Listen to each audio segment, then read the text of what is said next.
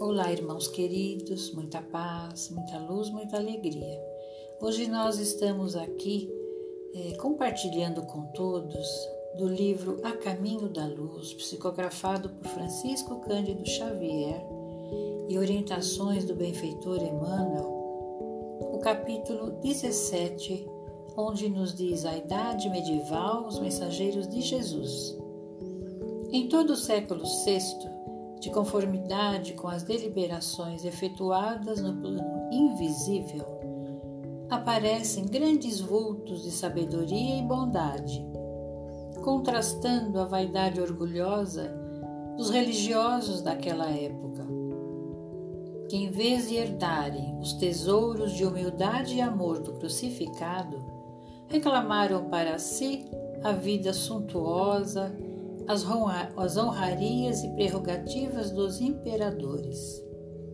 Os chefes eclesiásticos, guindados à mais alta preponderância política, não se lembravam da pobreza e da simplicidade apostólicas, nem das palavras do Messias, que afirmara não ser o seu reino ainda deste mundo.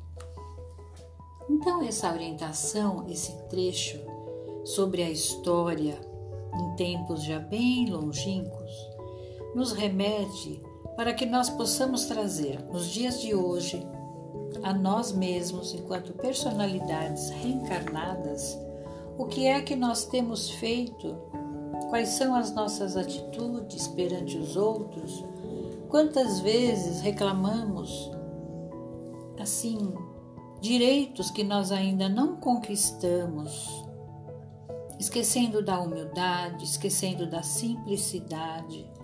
Então, essas orientações nos falam que o Cristo nos envia de tempos em tempos e sempre mensageiros de luz, de bondade, de amor, para que nós possamos retirar o exemplo e nos melhorarmos.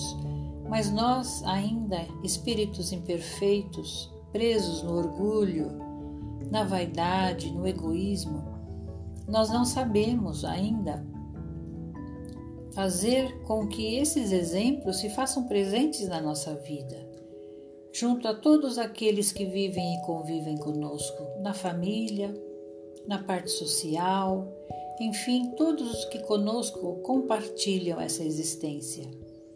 Então é importante que nós nos lembremos como é que temos agido. Será que somos mais tolerantes, pacíficos, simples, humildes. Então, esse tema nos auxilia para que possamos nos melhorar, para que possamos refletir cada coisa que falamos, que pensamos, nossas atitudes.